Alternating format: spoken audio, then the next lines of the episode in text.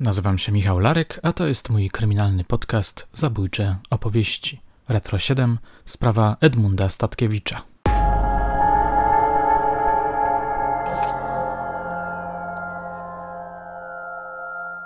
Jakiś czas temu wypuściłem podcast przedstawiający szokującą sprawę Stefana Maślanego. Może ktoś z Was ją pamięta. Ów nieszczęsny mieszkaniec Warszawy napisał list pożegnalny, Wymordował swoją rodzinę, potem przytulił się do martwej żony i strzałem w usta odebrał sobie życie. We wspomnianym liście napisał między innymi Milczałem i cierpiałem do tej pory. Dłużej jednak nie mogłem. Z żoną kochaliśmy się nad życie, żal mi było się z nią rozstać. W postscriptum Maślany poprosił, aby pochowano ich razem w jednym grobie. Historię przytoczyłem na podstawie tekstu, który znalazłem w tajemnicach kryminologa z 1927 roku autorstwa Kazimierza Raczyńskiego, prekursora polskiego true crime'u. Raczyńskiemu ta ohydna zbrodnia podsunęła ponurą myśl, że Polska i zagranica stały się widownią tego typu przestępstw. Przypomnieć należy, pisał, tragedię rodziny Statkiewiczów w Warszawie – Ów ojciec, mordujący czterech synów i ich matkę, a własną żonę, zapoczątkował jak gdyby epidemiczną serię okropnych, szaleńczych zbrodni tego samego rodzaju. W Poznaniu kupiec Kłosowski pozbawił życia siebie i całą swoją rodzinę z premedytacją, przeprowadzając zatrucie gazem.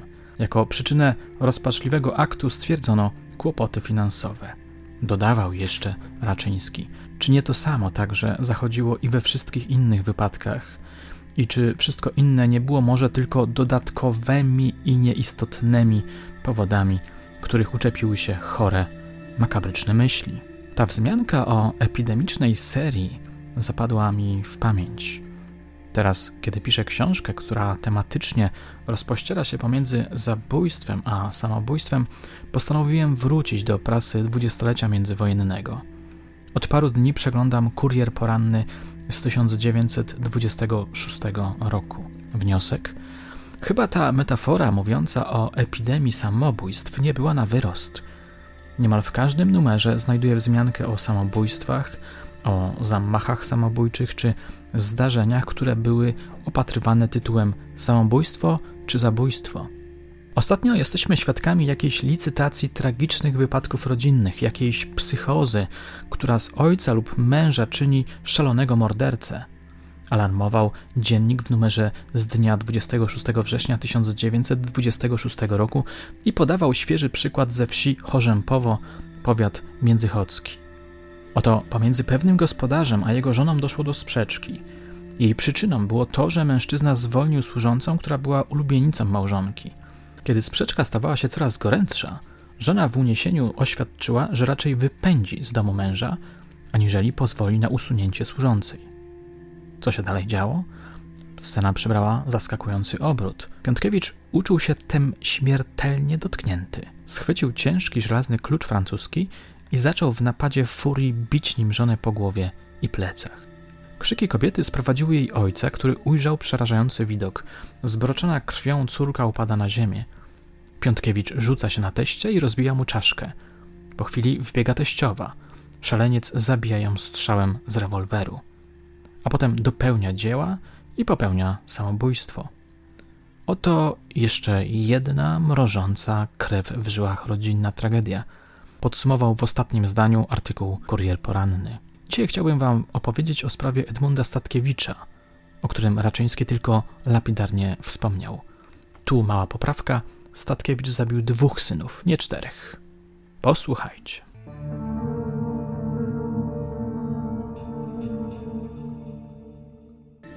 Jest 22 września 1926 roku.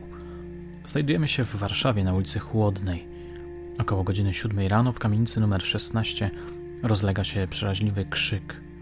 To Julia Pogorzelska, służąca państwa Statkiewiczów. Po tym niespodziewanym alarmie zrobiło się wielkie poruszenie, wkrótce przybyła także policja.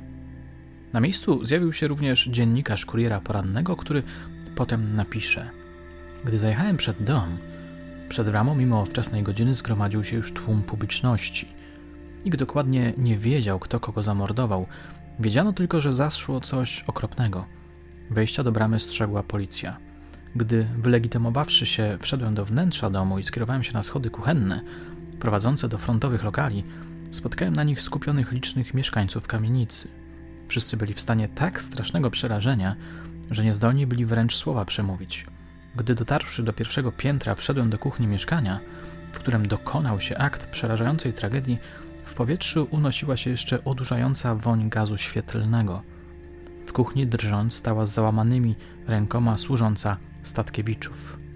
Biedna ta dziewczyna pierwsza dokonała odkrycia tego, co zaszło w mieszkaniu. Co takiego zobaczyła roztrzęsiona służąca? Otóż wróciwszy ze sklepu do domu, weszła do pokoju stołowego, w którym spali synowie Statkiewiczów, 13-letni Władek oraz 16-letni Ludwik. Ku swojemu przerażeniu dostrzegła zwłoki Władka. Potem przeniósłszy wzrok na drzwi pokoju, zobaczyła wiszącego na sznurze Edmunda Statkiewicza. Wtedy dziewczyna wybiegła z mieszkania, krzykami przywołując do siebie sąsiadów. Teraz, opowiadając o tym wszystkim, relacjonował dziennikarz, dodaje, że nie ma pojęcia o tym, kiedy to się wszystko stać mogło. Do godziny drugiej bowiem w nocy prała bieliznę, która jeszcze istotnie leży w baliach w kuchni i nic nie słyszała. Gdy po tych wyjaśnieniach Pogorzelskiej przestąpiłem próg kuchni i stanąłem w pokoju stołowym, ujrzałem na podłodze szeroką, stygnącą już strugę krwi, spływającą niemal pod drzwi kuchni. Krew ta spłynęła z roztrzaskanej skroni młodszego syna Statkiewiczów, trzynastoletniego Władysława. Trup jego obnażony, w poszarpanej tylko koszuli leżał na podłodze tuż przy łóżku. W drugiej połowie pokoju, obok stołu, rozstawione było drugie łóżko żelazne z rozrzuconą pościelą. To łóżko starszego syna, szesnastoletniego Ludwika. Przeszedłszy z tego pokoju do oddzielonego wąskim przedpokojem następnego frontowego pokoju sypialnego małżonków Statkiewiczów, spostrzegam z przerażeniem trzy sine już trupy.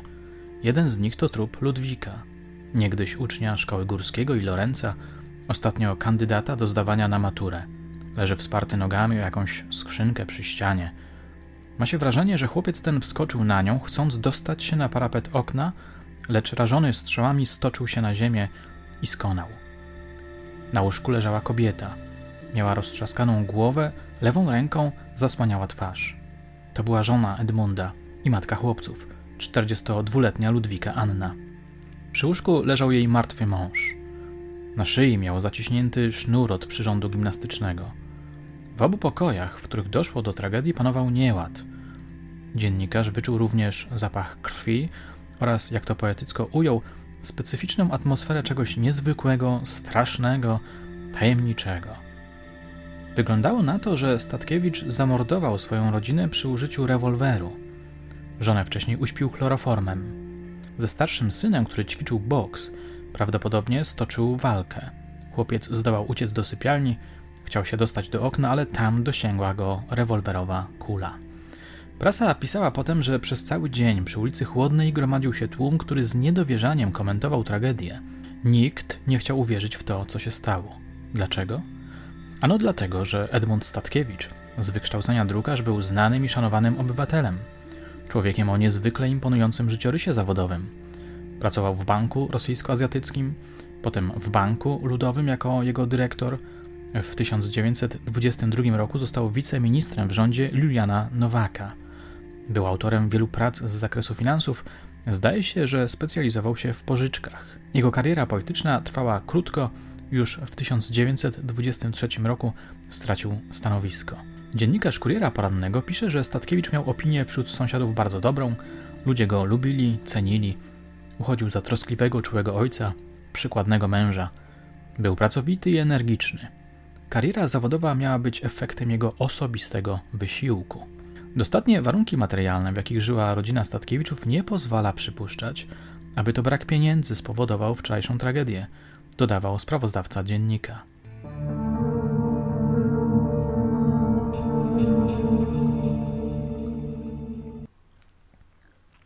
Artykuł, na którym do tej pory się opierałem, był zatytułowany Rozpacz czy szaleństwo niebywałe i przerażające zbiorowe morderstwo przy ulicy Chłodnej cztery ofiary. Jego autor, który nie podpisał się pod nim, nie wie, jaka była motywacja Statkiewicza, ale próbuje coś ustalić, coś wydedukować.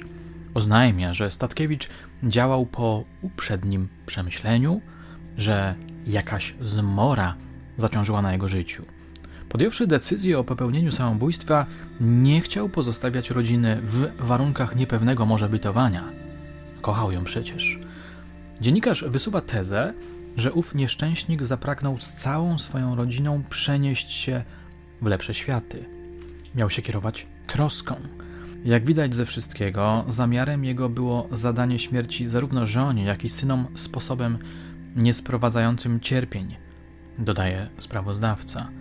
Faktem już ustalonym jest, że żonę swą zachloroformował, gdy spała, następnie odkręciwszy rurkę przy gazomierzu przedpokoju i napełniając przez to gazem pokój stołowy, w którym spali synowie, chciał ich zatruć również we śnie. Gdy tego wszystkiego dokonał, to przypuszczalnie dla skrócenia procesu konania we śnie zdecydował każdej ze swych ofiar przeciąć ostatecznie życie strzałami rewolwerowymi. Artykuł kończy się informacją, że w szufladzie biurka znaleziono pamiętnik Statkiewicza, pisany na bieżąco. Rękopis ten być może wyjaśni ponurą zagadkę, przypuszcza dziennikarz. Gdy policja, prokurator, medyk sądowy i inni pracują przy tej poruszającej sprawie, lud spekuluje, tworząc najrozmaitsze opowieści. Kurier poranny podkreśla, że mieszkańcy nie mogą się pogodzić z myślą, że za całą tą tragedią stoi Statkiewicz. Nie mieści im się to w głowie, szukają innego wyjaśnienia, innego sprawcy. Pojawia się na przykład pomysł, że za śmiercią rodziny stoi ktoś inny, ktoś, kto upozorował zabójstwo Statkiewicza na samobójstwo i w ten sposób próbował zrzucić na niego winę. Co więcej, do prokuratora miał zgłosić się jakiś starszy adwokat, który po rozmowie z dyrektorem szkoły, do której uczęszczali zamordowani chłopcy, twierdził, że trzeba znaleźć inne wyjaśnienie tej krwawej zagadki. Według dziennika adwokat miał dowodzić, że cytat człowiek taki jak Statkiewicz zupełnie zrównoważony i nie zdradzający bynajmniej jakichś specjalnych w ostatnich czasach objawów psychopatycznych, nie mógł popełnić tego rodzaju niesłychanego czynu szaleńczego. Nagłówki gazet zadają pytanie: zabójstwo czy samobójstwo? Sam kurier poranny zapytuje retorycznie w pewnym momencie: czyn szaleńczy Statkiewicza, czy potworna zbrodnia wyrafinowanych opryszków? W jednym z kolejnych numerów tego dziennika znalazłem artykuł, w którym pojawia się krótkie streszczenie pamiętnika, czy też raczej dziennika Statkiewicza. Rzeczywiście stanowi on chyba klucz do rozwiązania zagadki. Wczoraj około 9 rano wieczorem 23-letni MZ popełnił samobójstwo wystrzałem z rewolweru. Podobno pisał Statkiewicz. Desperat samobójca, którego ogarnęła apatia życiowa – po przeczytaniu licznych książek filozoficznych zwracał szczególną uwagę na ustępy dotyczące zagadnień życia ludzkiego i jego celowości. Redakcja Kuriera dodaje w manuskrypcie swym, obecnie już będącym w posiadaniu prokuratury, zmarły zastanawia się nad ujemnymi stronami życia. Statkiewicz dochodzi do wniosku, że zaspokajanie pragnień jest jeno pozorną przyjemnością i zmniejszeniem odczuwanego przez ludzkość cierpienia. Zakończenie tego obszernego i głęboko ujętego tematu jest bardzo znamienne i daje wiele do myślenia. Tu pada kolejny cytat z tego dziennika. Nie lękajmy się śmierci, rozwijajmy raczej jej kult, wytwórzmy w sobie stan tęsknoty do spokoju, do wiecznej ciszy. Nie żałujmy życia. Jest ono zatęchłą kałużą cierpień, obłudy i podłości. Zdobądźmy się na wysiłek woli i kończmy. Wyrwijmy z dręczącej atmosfery niewoli życie. Odlećmy jak wolny ptak w bezkresną krainę zaświata. Rękopis zawiera poza tym wiele myśli różnych autorów traktujących o zagadnieniu świata. Jest i znana modlitwa Krasińskiego, dodaje kurier. No cóż, mamy tu chyba do czynienia z tekstem, który stanowi filozoficzno-poetyckie uzasadnienie samobójstwa. Samobójstwa jako czynu, który wyzwala człowieka z tego ponurego więzienia, jakim jest ludzka egzystencja. Liczba cytatów, odniesień, tekstów, kultury jest wymowna. Może w ten intelektualny sposób Statkiewicz próbował przekonać ostatecznie samego siebie do samobójstwa? W Wikipedii znajdziecie informację, że najprawdopodobniej Statkiewicz zabił rodzinę, po czym popełnił samobójstwo. Pojawia się jednak zatem furtka, a może to jednak nie on. W filmie dokumentalnym Krew na chłodnej z 2011 roku z cyklu dokumentalnego Listy Gończe wypowiadają się eksperci na ten temat. Między innymi profesor Brunon Hołyst, który twierdzi, że z punktu widzenia kryminalistycznego sprawa jest oczywista. Statkiewicz zabił rodzinę, a potem popełnił samobójstwo. Hołyst mówi, że utrata pracy prestiżowej, budującej jego pozycję w społeczeństwie i rodzinie, pozostawiła skazę na psychice i stała się głównym motywem. Patolog profesor Bronisław Młodziejowski dopowiada, że Statkiewicz miał dokonać przeróbki instalacji gazowej tak, że specjalny przewód doprowadzał gaz do pokoju, w którym spali jego synowie. Pamiętacie? Dziennikarz kuriera mówił, że ręka martwej żony Statkiewicza zasłaniała jej twarz. Kobieta mogła zatem obudzić się w trakcie trwania tragedii. Patolog sugeruje, że Statkiewicz chciał popełnić samobójstwo poprzez przyjęcie chloroformu oraz weronalu. Być może dawka była za mała, dlatego mężczyzna postanowił się powiesić. Narrator programu opowiada, że pistolet już nie działał, stąd pomysł, żeby się powiesić. Nie mógł sobie jednak poradzić ze sznurem. Statkiewicz więc miota się w desperacji, szukając sposobu na skuteczne pozbawienie się życia. Wkrótce sięga po gumę do rozciągania, która wisiała na wkrętach do huśtawki w futrynie drzwi. Umiera.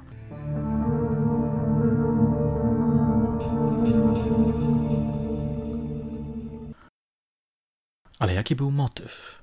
Albo jakie były motywy Statkiewicza? Dlaczego zabił rodzinę, a potem samego siebie? W wypowiedziach bohaterów tego dokumentu mówi się dużo o ambicjach zawodowych i społecznych.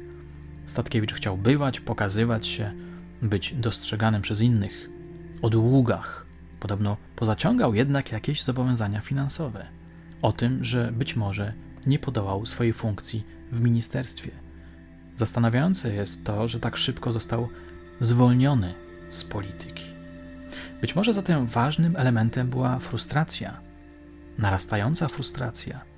Stefan Bratkowski mówi, że nie wyobraża sobie, iż Statkiewicz popełnił samobójstwo z powodu zwolnienia z pracy.